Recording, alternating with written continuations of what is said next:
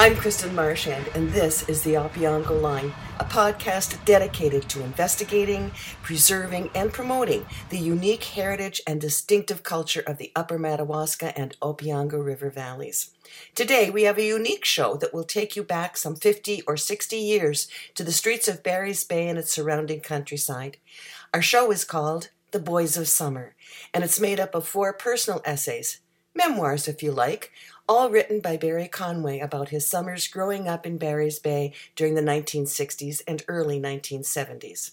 In September 1960, little six year old Barry walked nervously down what was then called the Boy Street in Barry's Bay, later to be officially named Bay Street. Near St. Hedwig's Roman Catholic Church, he entered St. Joseph's Primary School and thus began grade one. Two years later, he was engulfed as were the rest of his schoolmates and indeed the entire world, in something called the Cuban Missile Crisis. By October 1962, the Americans and Russians were at each other's throats, and the world held its breath. Everyone hoped that this Mexican standoff might not turn into the complete nuclear annihilation of the earth as we then knew it. All over Canada, school children began to train for their imminent doom. They practice an in class drill, learning how to duck and cover under their nearest classmate's desk. That is, whenever their teachers unexpectedly shouted and then pointed to an imaginary blinding flash outside the windows. It was the play acting moment that an atomic bomb had been surely dropped right then and there in the schoolyard, smack dab in front of St. Hedwig's Church. Why anyone would want to set off a mushroom cloud beside a country church in the middle of nowhere was never fully explained. But remember, back then, it was a time when children were to be seen and not heard, to be infinitely obedient and eternally mindful of their manners, and certainly not encouraged to question their teacher's curious whims or moral authority. It was a time when all school children were expected to do or die and the Sisters of St. Joseph's Primary School meant that literally in October 1962. So, our budding memoirist, Little Barry, did as he was told and jumped like a jackrabbit across the aisle in his classroom. He huddled under the closest desk any time his teacher ran that atomic bomb drill, which was usually at least once a week. Dutifully, he hunkered down. Yet, somehow, he failed to quiver like any normal church mouse nor was he overcome with thoughts of his own mortality. Rather, he seemed to have no fear of his personal atomic self destruction at all. Indeed, he kept wondering, quietly, to himself, all through the drill, what kind of superpower did those spindly desk legs he was wedged under possess? How could they protect him from a nuclear blast, if not an alien ray gun? It was a vexing scientific conundrum that would last long after the Cuban Missile Crisis. He never did find any good answer to it, at least not in the many comic books he continued reading throughout his boyhood. Yet by June 1973, more than 10 years later, those same students of St. Joseph's Primary, all thoroughly trained to survive a nuclear blast, were graduating from Madawaska Valley District High School in Barry's Bay. But by then, as anyone who knew his grade one classmates could see, they had all changed utterly. As MVDHS graduates, they no longer responded well to being told what to do by their so called betters, those leaders of moral authority whom they had once followed like little ducklings. No, they had discovered minds of their own and were now prone to think, believe, and choose how to live their lives according to their own whims and moral authority. For more than a decade since the Cuban Missile Crisis, they had watched a world continually going mad. The nightly news was full of political assassinations, riots, rebellions, war, social unrest, if not downright revolution.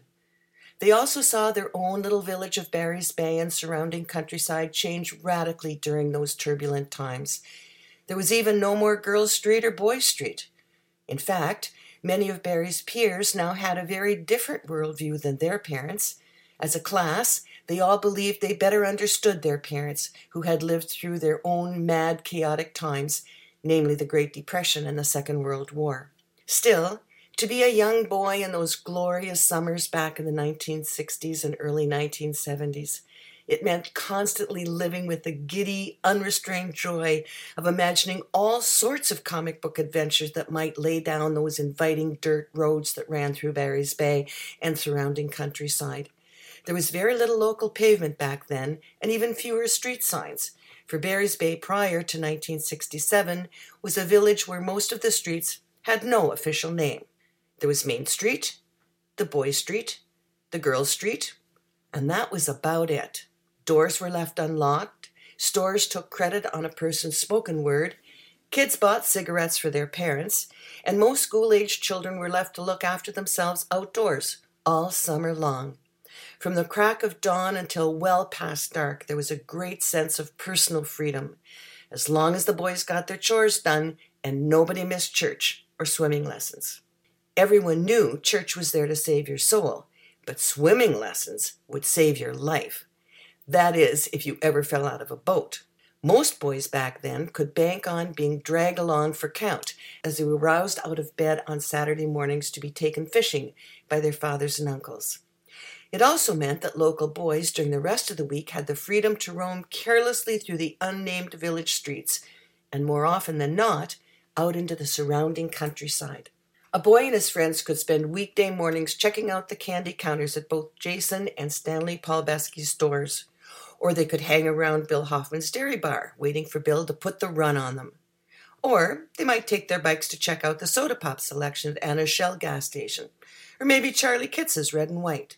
Then, after dinner, nobody ever called it lunch, those same boys could head up into the hills to pick blueberries along some hidden meadow or rock outcroppings with burnt out pines called shakos. Or maybe they'd tear off on a hand me down bicycle to go screaming off the cliffs at Carson Lake Provincial Park and cannonball into the refreshing Trout Lake water. Or maybe tear down some dusty back road and sneak into an old weathered log barn for a rope swing and somersault into a hayloft or maybe walk quietly down some winding paths of cattails and beaver grass to a friend's secret fishing hole. Sometimes it just meant spending the whole day chasing loppy eared rabbits out Siberia way by the girls' camp, or down near Little Mexico, gathering empty pop bottles to make pocket chains for chocolate bars and boxes of Cracker Jacks. Sometimes the boys of summer just enjoyed themselves in the twilight after supper, playing a game of stretch, their jackknives almost stabbing their bare feet. It was a time to talk about how their day had been happily misspent, doing whatever they damned well pleased. They could have spent it down in the pines near the wharf, blowing up frogs with firecrackers, or attempting to fire up their own roll your own cigarettes. Or if you fell in with some older boys, maybe they got to watch them pass around an Eaton's or Sears catalog to check out the lingerie section, which back in the day was every pubescent poor boy's answer to Playboy. Meanwhile, the less prurient might head off to a little league baseball game, or the younger boys might play Rover Red Rover or hide and seek on somebody's back 40. A few of the boys might get busy delivering their evening Ottawa journals or Toronto Star newspapers. They would soon find themselves surrounded by the twitter of birds deep into the evening songs and responding to the joyful noise of village homes. It was a time when both birds and families eventually would quiet down and settle in for the night. That's when Barry's Bay would be overtaken by a very unique village sound known only to those paper boys, the peculiar sound heard on a warm summer night of old men and old women snoring their exhausted contentment. Upstairs windows were thrown wide open, electric fans were sashaying back and forth, and white sheer curtains would blow gently into the street, full of chirping crickets and the mysterious murmur of rustling leaves. Meanwhile, as most of the village slept, other boys would be out and about, often without their parents' knowledge or consent. They'd break curfew and be crawling around on their hands and knees with flashlights, nitpicking the dewy grass on the hunt for dozens of midnight crawlers for fishing or retail sale the very next day. All the while, brilliant starlight reflected on the black, moving water beyond the wharf and St. Hedwig's graveyard. Over the next hour, the boys of summer will take you back to that time, back to those long forgotten summer days and warm nights. You'll hear those sounds from 50 or 60 years ago, if not see those days and nights in your mind's eye, if you listen closely enough to four personal essays, each one rooted in a specific local event.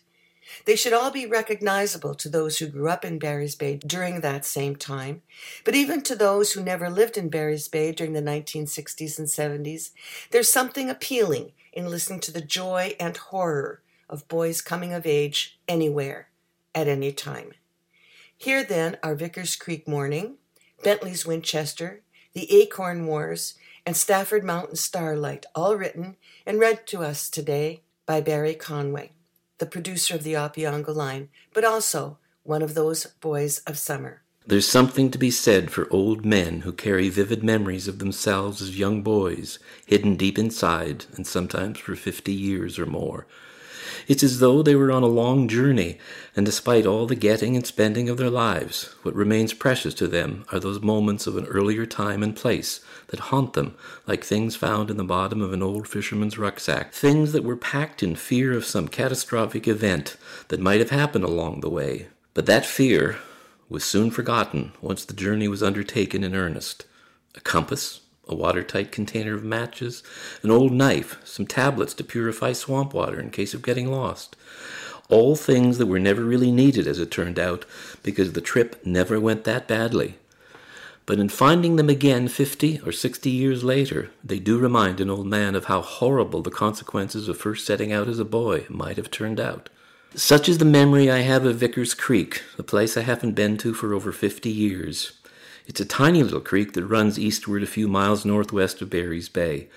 The section I knew very well fifty years ago was where Vickers Creek passed through the acreage of an old abandoned farm once owned by the Cebulski clan, and whose sons and daughters must have decided by the mid 20th century to give up their valiant 19th century effort to turn it into a profitable farm. I assumed all but a few of those original Cebulskis either moved into the nearby village of Barry's Bay, where I was bred and buttered, or as many did in the 20th century and still do today. They moved away to the city to find jobs and rich urban lives where they could tell their grandchildren of the hard-scrabble days back on the farm. And so it was every summer, back in the early 1960s, we found our way to Vickers Creek, usually starting in late May, when spring was finally becoming a certainty, and a weekend fishing trip wouldn't be ruined by a cold, bitter rain that might last for hours. It was only then, on a warm Saturday afternoon, that me and my three older brothers, Joe, Sean, and Kevin, and their two friends, Peter and Danny Sobolski, would head off to their grandfather's homestead that engulfed the better part of Vickers Creek. Sometimes our mothers, Teresita or Edna, who were also very good friends, would drive us out there in the family car, and at other times we'd pile onto our bicycles and pedal along the dirt roads out Pog Lake Way before resting those bikes along a broken down cedar fence. Its posts were weathered blackish gray and seemingly only held together with thin lines of rusted barbed wire, all broken and curled into threatening loops. Of course, there was also the old farm gate we had to deal with. Everyone knew it was a nuisance to lift and move out of the way, but once inside, an old cart track led about half a mile down. We could hardly wait to walk along its rutted paths, with two muddy grooves twisted all G ways and never quite parallel, as if badly plowed and forever being encroached on both sides by tall, willowy grass. I remember watching that grass sway back and forth in the wind, making a rustling sound as if paradise itself was calling us. It felt like a place that would hide old ghosts, a place where we could roam unsupervised if we dared. It was a boy's summer paradise. We were as free as the grass itself, sashaying this way and that in the fickle wind. But first, we had to get past that truculent old gate. It took two or three of us, using all our mighty heft, to push it up and over that lumpy, moist earth, as if that gate itself knew it was the last frontier of civilization, before it grudgingly opened, allowing those wild kids to get beyond the pale and carry out their hell bent intentions. After we moved that gate, just enough to get inside and hide our bikes in the tall grass, we would often catch our breath before catching that devil may care look in each other's eyes and then we'd all tear off like a gaggle of noisy geese, racing each other down the, that old cart track to the water's edge of our beloved Vickers Creek. Most times, none of us would stop running until we reached the creek, and then all would suddenly veer off, left or right from where the cart track submerged across the creek and went off somewhere into the wild blue yonder where we dared not go. Rather, we went up and down the teeming waters of Vickers Creek to hunt for just the right tall, spindly alder that we could cut down at its base with our jackknives, and then trim and tie an old black fishing line to the smaller, flexible end. Then we'd measure out about ten feet of line, or the length of the alder itself, and tie a hook on one end, and quickly squeeze a dew worm onto that hook, the worms having come along in our pockets or a small, empty Campbell soup can stuffed with moist green moss. There was always that last difficulty of hooking the damned worms, for they forever squirmed in trepidation of the fate which they seemed to sense. Finally, they just resigned themselves, knowing they would soon come eye to eye with a hungry brook trout. And so we would spend glorious afternoons wandering up and down the fresh, cool, sparkling water of Vickers Creek, either in groups of two or three, or often alone, because we knew the other boys would only frustrate our own particular style of fishing, and that would only diminish our chances of landing that big whopper or catching our full count. Though for the life of me, I don't think any kid from Barry's Bay ever knew what count was. That was something only the game warden and our uncles or fathers knew about with any certainty. But as Vickers Creek was on private land, there was never any need to worry about any official count. I'm not even certain, in the scheme of things, which was more important to our sibling rivalries catching the biggest fish or catching the most fish. All I know is I was rarely the winner. My older brothers, Joe, Sean, and Kevin, but especially Kevin, he was a consummate fisherman even back then, or Danny Sobolski, he and Kevin would easily end up winning the day for size and count. The rest of us, we were not so lucky, or talented, take your pick. It really didn't matter, not to me at least. A day at Vickers Creek was usually paradise itself. It was the best of times, even when that day might start out the worst day possible. Strangely, the worst day for me would be the last weekend in May, 1965, as I was nearing the end of grade 5 and was looking forward to turning 11 that summer. Those worst of times had started with the long Victoria Day weekend. It had been one of the warmest, sunniest long weekends on record. Fishing was back on again in Algonquin Park when our fathers and uncles would usually start loading us up in the family station wagon before sunrise on Saturday mornings and take us up along the Opeongo River into Shirley Lake. But for whatever reason, on that last weekend in May, we didn't have to go to Algonquin Park that Saturday. So instead, the boys of summer decided to go out to Vickers Creek. I remember opening the gate and watching my brothers and the Sobolski boys tear off as usual down the cart track, yelling and screaming and taunting each other with those sacred taunts of childhood. Last one fishing is a rotten egg. I remember watching and listening until their bobbing heads and shrieking voices sank beneath the distant grass, rolling off down towards the water. I remember just watching the field between us and the wind shifting over that tall grass, moving through the acreage like some invisible hand of God, touching wide swaths, suddenly shifting thousands of green willowy stalks, east and west, north or south, serendipitously, depending on which way God decided to move his huge hand. I remember being mesmerized by that early afternoon wind, feeling the air grow strange around me, changing from an almost imperceptible warm, ethereal touch to something much cooler, almost menacing, something that gave me goosebumps up and down both of my arms. I looked down the cart road towards the creek, and for some reason I didn't want to go down there that day. I ran instead through the weaving grass, angry at the coolness of its touch as much as I was angry at its fragility. I wanted to cry, but knew that was not what a man would ever do. So I kept running, plowing through the green field until I escaped its slithering wetness and I reached the side of a hill where there was no tall grass any more, only a scattered line of young birch trees standing sentry before a darker forest. I remember sitting down beside one of those trees, and tearing off a strip of birch bark and twisting it into a cup, just as Peter Sobolski, a close friend of my older brother Sean, had taught me to do, telling me it was a good way to get a drink of water if I got thirsty while fishing. Just scoop up the water in the creek with my homemade birch bark cup, he said. It was how the Indians used to do it when they lived here hundreds of years ago. Still angry, I never got to use it that day. Instead, I ripped it into pieces and got up and kept running further up the hillside until I almost was out of breath. Then somehow I got entangled in a grove of cedar trees, crawling with mosquitoes and black flies, and rather than be eaten alive, I found my way clear to the top of the hill, and soon found myself on the other side, walking down a strange meadow, surrounded by a hardwood grove, full of dappled light that seemed to shimmer and dance on the forest floor, made from last year's brown autumn leaves. It looked like the back of a huge baby deer. It was a place I had never seen before, and a place that instantly began to wick away my anger. Over towards the far side of the meadow, I could see a rainbow of colors, small, indefinite things that seemed to flicker in the sunlight. I ran as quickly as I could to figure out what I was looking at. It wouldn't surprise me at that age if it was some treasure left behind by pirates from hundreds of years ago. I ran as fast as I could, dodging little hillocks, clumps of mossy outcroppings, and young saplings, some denuded and ready to bud, others soft leaved and strangely wrinkled like somebody's grandmother. As I got closer, I saw a ring of green moss, and inside it a more curious collection of wildflowers that I had never seen before not only because of their variety, but because of their numbers and vibrant colors. It was as if somebody had intentionally planted them, but I knew that was not possible. Nobody plants wildflowers. That's God's job, and nobody would dare to pretend to do the work of God.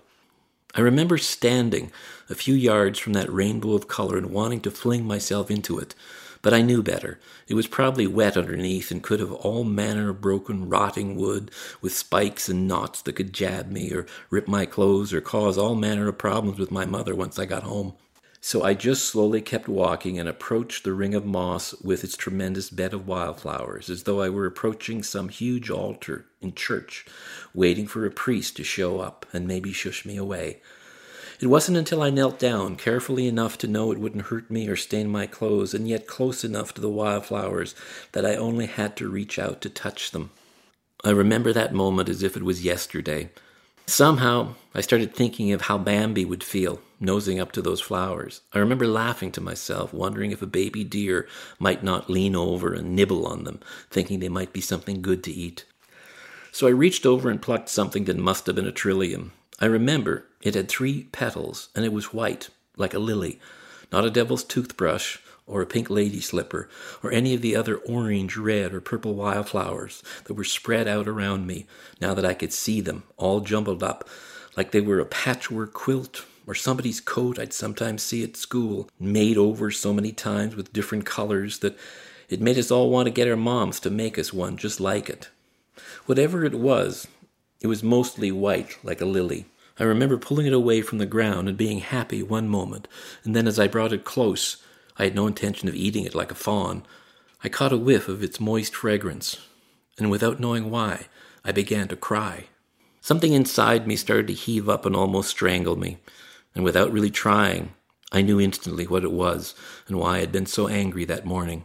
That moist, subtle fragrance of that wildflower had reminded me of the moist and aromatic lilies and white carnations that stood near the casket of a schoolboy I had played soccer with only the week before. His name was Terry Lukasavich, and he was slightly younger than me, but like me, he loved warm, carefree weekends, if only to go fishing down by a creek behind his house that ran along the railway track. During the long weekend that had just passed, there had been a barbecue at his house. A barbecue was something I'd never heard of. I'd never seen one up close. It sounded strange, cooking raw meat over a bed of hot coals. I had no idea how someone would go about making that work, but I thought maybe someday I could figure out how to do it. I had about the same amount of curiosity in me as Terry Lukasavich. Only Terry, somehow, after he had seen somebody in his family squirt a bit of liquid fire starter on the dry, dusty charcoal, Terry thought he'd help that barbecue along. So without anyone noticing, he got hold of the bottle of liquid fire starter and squirted it towards the barbecue, already lit but showing no flames. Only I guess he held on to it for too long. Some of the red charcoal ignited, and the flames quickly ran up along the stream of fire starter as Terry's two hands gripped that bottle of flammable liquid. At least that's what I was told by his cousin. I remember after I knelt down in front of his casket in his living room, where he was being waked, I fought back a surge of tears and knew I had to get the hell out of there before I broke down. So I ran like the dickens out of that house and ran as fast as I could towards home. Only Terry's house was about a quarter mile below St. Lawrence O'Toole's, where we both attended church. Anyway, there's a huge dip in the roadway between St. Lawrence and Terry's home, where the highway crosses the Sherwood River, really only a stream no bigger than Vickers Creek. And so, as I was running home, I ran out of breath and had to slow up as I got up the far side of the hill, closer to the church. It was then I caught up to Terry Rakuski, his cousin, and he explained how it all happened. I remember the two of us trying to keep from crying, and so after a while we just walked slowly in silence past St. Lawrence O'Toole and past the graveyard where Terry Lukasavich was going to be buried, even though he was only 10 years old. I remember days before, during that long weekend, waiting to hear all through Sunday and Monday that he was going to be all right. But all I heard was that he was in hospital and wanted a Pepsi to cool down his insides. The day we all got back to school, everybody felt bad because we could see he wasn't there to play soccer with us. That evening, while working my paper route, I got word that he was dead. Just a kid. Just a kid. By the end of that week, I was serving on the altar at his funeral and had to go out to the graveyard and watch as they buried him. Then a day or so later, I found myself at Vickers Creek and I had started to cry. I remember Terry and I had struck a deal the week before that long weekend he would come out to Vickers Creek with me the next time I got to go, and I'd get to go down the tracks behind his house on his creek the next time he went fishing there. It's funny the things we carry with us for 50 years or more, as if some forgotten survival tools a compass, a pack of matches, an old jackknife in the bottom of our rucksacks, long forgotten until something unexpected can take us back there to our childhoods, and we discover once again that our own journey was not as catastrophic as we had one time feared. Yet it's still strange how the subtle fragrance of a wildflower can bring us to our knees, unable to fight back the tears. Nowadays, I dream of riding an old bicycle to Vickers Creek to watch the summer sun rise in the east if only to lift a shimmering mist off that unique green field where I once believed I saw the fickle hand of God. I hope that if I ever get there, if there still is a God, I'll find an immortal ten year old boy laughing and running through the wind-swept grass, fishing pole in hand, and asking me to make him a birch bark cup so he can sip something that tastes much, much better than his last Pepsi. That was Vickers Creek Mourning, written and read by Barry Conway. Next up is Bentley's Winchester. If they are lucky, small boys grow up to be teenagers, and then, if they are luckier still, they grow up to become decent human beings. What usually makes the difference is the trouble a boy inherits or creates for himself, and how they learn to get out of that trouble by the time they stop being teenagers. I certainly got into my fair share of trouble growing up in Barry's Bay in the 1960s. Take, for instance, the time I picked up a loaded rifle and almost blew my cousin's brains out. It happened when I was about to turn 13 years of age, in the summer of 1967. I'd like to say, as Flip Wilson used to say at that time, the devil made me do it. But at the end of the day, there's nobody I can blame but myself. Still, if the truth must be known, some of the trouble started when I began to watch Hollywood movies, particularly westerns and war movies, and especially when I paid too much attention to how movies seemed to want me to believe I should be somebody I wasn't. Put another way, a steady diet of John Wayne, Audie Murphy, Joel McCrea, Randolph Scott, and Jimmy Stewart can play hell with a small boy's imagination. Pretty much in the same way comic books sometimes can change the way a young boy thinks he ought to behave. Simply put, by the time I was 12 years old, there were only two certainties I knew in life not death or taxes, but rather that a boy could have the most fun playing with guns, sometimes real guns. And secondly, all boys who wanted to act like men slept with one eye open and one hand on their favorite handgun or rifle. Indeed, much of our time growing up in Barry's Bay during those hot, sweltering summers of the 1960s were spent playing cowboys and Indians, or something we simply called war. We usually played those childish games in somebody else's backyard, or better still, up on Stafford Mountain or elsewhere at the edge of town, usually a hilly forest that stretched from Dowdle Murray's house to Donald Murray's home, especially near Donald's, or Duck's place as we used to call it. It had old sheds and musty old buildings, and a huge anchor that Charlie Murray, Duck's dad, once told me came off the Titanic, and I believed him for years. It was the perfect place to kill a bad guy, even if it was only in our imaginations. As we grew older, though, some of us traded in those games of imaginary gunfire and play acting death for real guns and real death. A lot of the boys who I had gone to school with started hunting with their fathers and uncles, who would teach them how to load, aim, and pull the trigger on a 410 shotgun and blow the brains out of a real live partridge or groundhog. Usually, they were the same boys who had parents that let them have BB or pellet guns when they were little. No such luck in my household growing up. Francis and Teresita, my parents, took a dim view towards firearms. Not exactly anti gun, they had both grown up in the area and could recount, every time I asked for a BB gun or a pellet gun, horrendous stories of people who had been shot accidentally and not a few who died as a result. My father, when he was younger, saw it happen more than once, and it might have explained why we were one of the few households that had no guns. My father never took us hunting, and I never knew him to go hunting, though he would occasionally tell us stories of growing up on the farm near Carson Lake and going out at night to fire warning shots to keep some nosy bear or wolf at bay. Some of his older brothers were hunters who kept guns, but from my point of view, we weren't that lucky. And just when I might fire up dear old dad and get him talking about taking a pot shot at some marauding wolf, my mother would shut us both down with some comment about how dangerous guns were and how she remembered Mrs. So and so or her favorite, Mrs. Jigrig, and how their brother or cousin had been accidentally shot. I never quite figured out who Mrs. Jigrig ever was, but Teresita always got her point across. No guns in the Conway household. So it wasn't like I hadn't heard of how dangerous real guns could be. But there were still those movies we saw nearly every Saturday afternoon at the Bay Theater that Mr. Germain used to show us. 25 cents got you in the door with money enough left over for a treat at the concession stand. Then there was the warm up act, usually Bugs Bunny or the Three Stooges, and then the star attraction, some shootout at the OK Corral. The best part was always after the movie when we left the Bay Theater and we'd be outdoors again and start play acting some scenes from the movie on our way home. We'd start shooting each other with a finger and cocked thumbs, outdrawing everybody because we were the good guys, and so we never got killed. That's usually when the trouble would start. The other guys said they were the good guys, and they had drawn first. And before long, we'd trade in our pretend finger guns and start taking swings at each other with our real fists. At first, only play acting, just like in the movies. Then somebody would accidentally connect with a glass jaw, and before long, a real fight would break out. Within half an hour of the end of that movie, the boys of summer were usually all down and dirty in a nearby gutter and fighting for real like a dozen Kilkenny cats.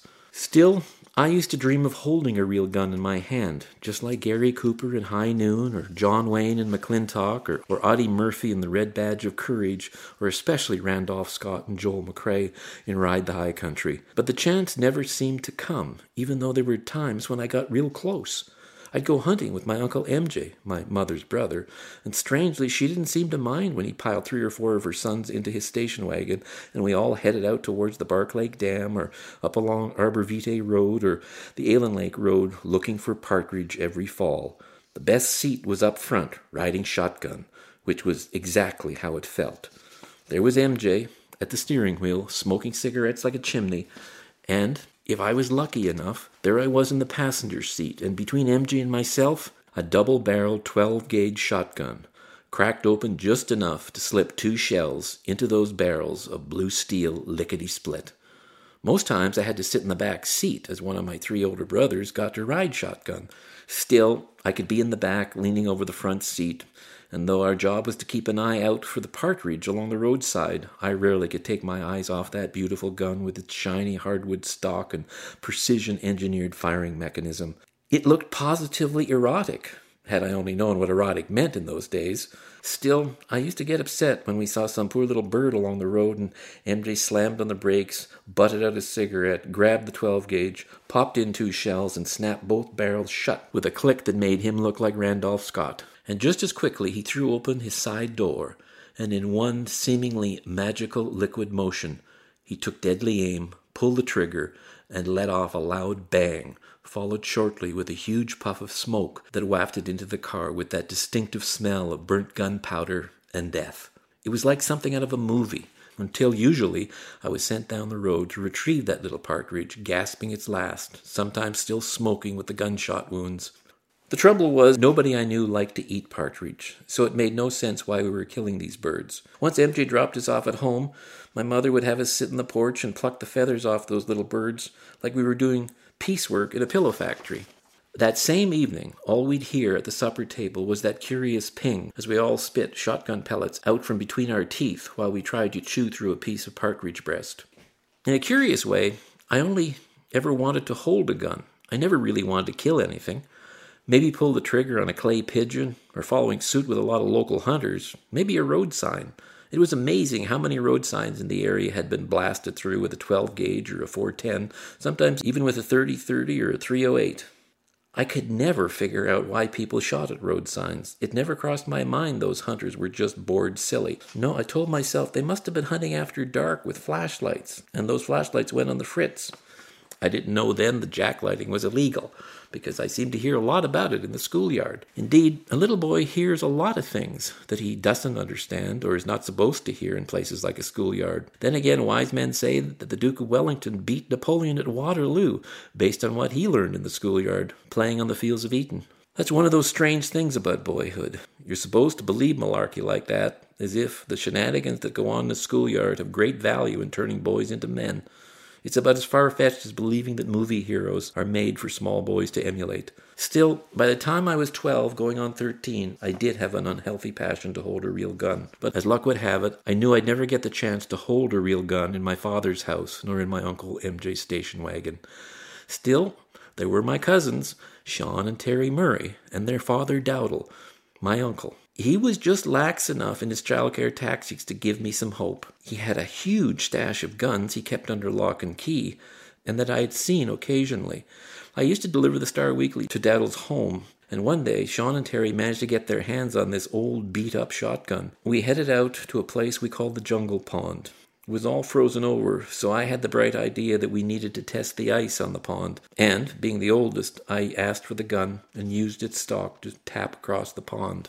As luck would have it, on the second or third tap, the whole thing just fell to pieces. Not the ice, the gun. The barrel fell completely off the stock, the firing mechanism dangled off the end, and everything just split in two right there in my hand. So we hightailed it back to Dow's place, laid it carefully in its case so the gun looked like it was whole again, and then we got the hell out of there as fast as we could move our desperate little feet.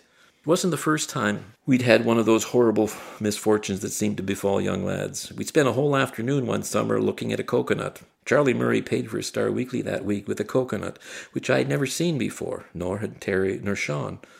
We just stared at it for about half an hour, trying to figure out how that brown, hairy, yet seemingly bald headed thing could be turned into the white, shredded stuff we knew our mothers baked with. So, like the stupider cousins of the Three Stooges, we finally got some hammers, some screwdrivers, a crosscut saw, and some augers, and smashed the damn thing until we spilt all the coconut juice over ourselves and scraped out the white sweetness from inside. And then we just took off on our bikes as we usually did during those aimless summer days and went looking for more trouble. Maybe an acorn war if we could find one, or a bunch of guys playing War or Fort Apache. Or we'd go to Stedman's to see if any new issues of Sergeant Rock or classic comics had come in. Or maybe we'd drop into Jason's or Stanley Palbesky's to check out their loose candy counter collection. And if we had time, do a little comparison shopping at Coolis's store, Heron's, or the Dairy Bar. That is, if their sometimes moody owners didn't put the bum's rush on us. Sometimes having fun with us by asking us if we knew that it was a federal crime to loiter around a place of business without having the price of a hotel room at the ready.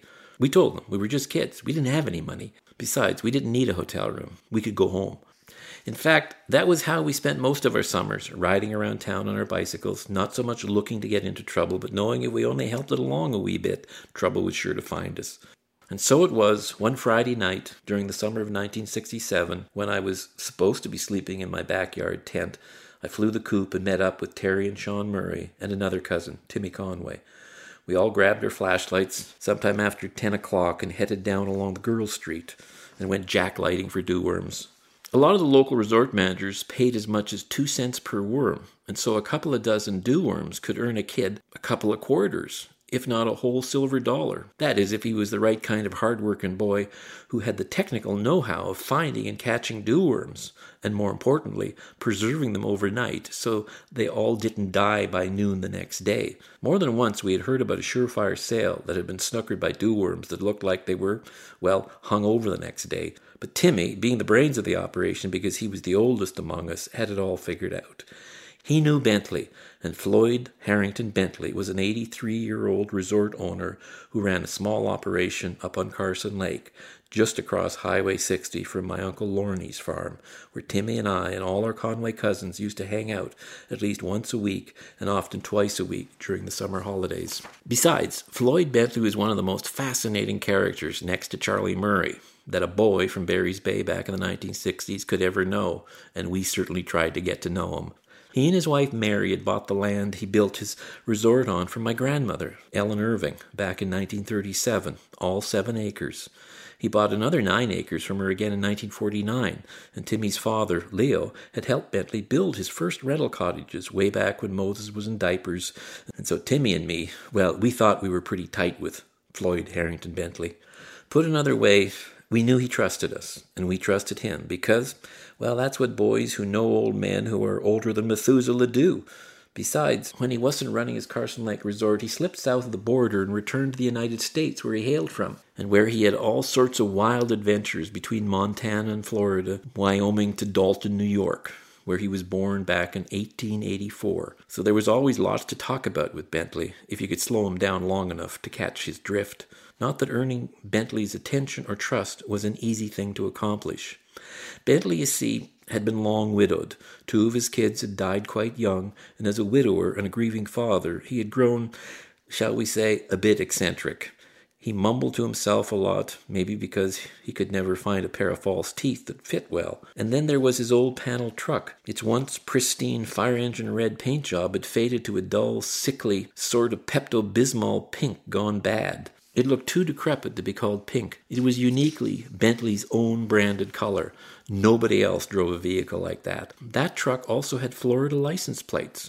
For Bentley, when he was not summering at his Carson Lake resort, he was wintering in Everglades City, Florida which meant that every spring when he arrived back at Carson Lake, his old panel truck was chock full of seashells, starfish, huge conchs, bits of old fishing net, crabs' legs, crocodile teeth, and possibly a live lobster or two, all collected as part of his master plan to sell such exotic things to his unsuspecting resort guests at Carson Lake. But he never seemed to get any takers. Yet every spring, Bentley would arrive with a truckload of valuable junk that was as interesting as all get out at least to the boys of summer. And yet it would just get piled up year after year in his house at Carson Lake that doubled as his resort office and retail showroom.